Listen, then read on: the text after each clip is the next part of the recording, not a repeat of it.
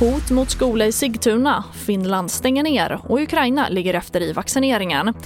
Ja, här är TV4-nyheterna som börjar med att det pågår en stor polisinsats på en gymnasieskola i Sigtuna efter att det riktats hot mot skolan, det rapporterar Aftonbladet. Barnen på skolan uppmanas att låsa in sig och vad hotet handlar om kan polisen inte gå in på. Och mer om det här kan du se på tv4.se.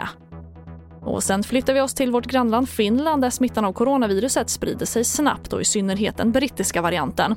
Och landet inför därför en tre veckor lång nedstängning med start den 8 mars.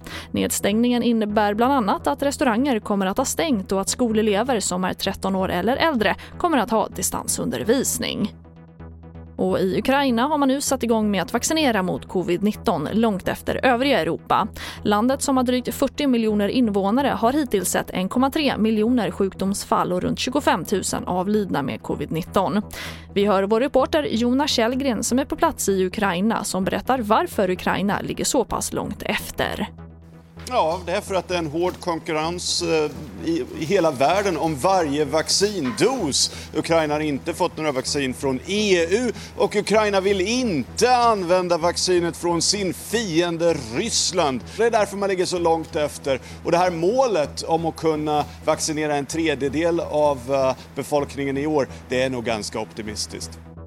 Och vi avslutar med att imorgon kommer domen i Falcon Funds-härvan där 21 000 pensionssparare bestals på mer än en halv miljard kronor av sina pensionspengar.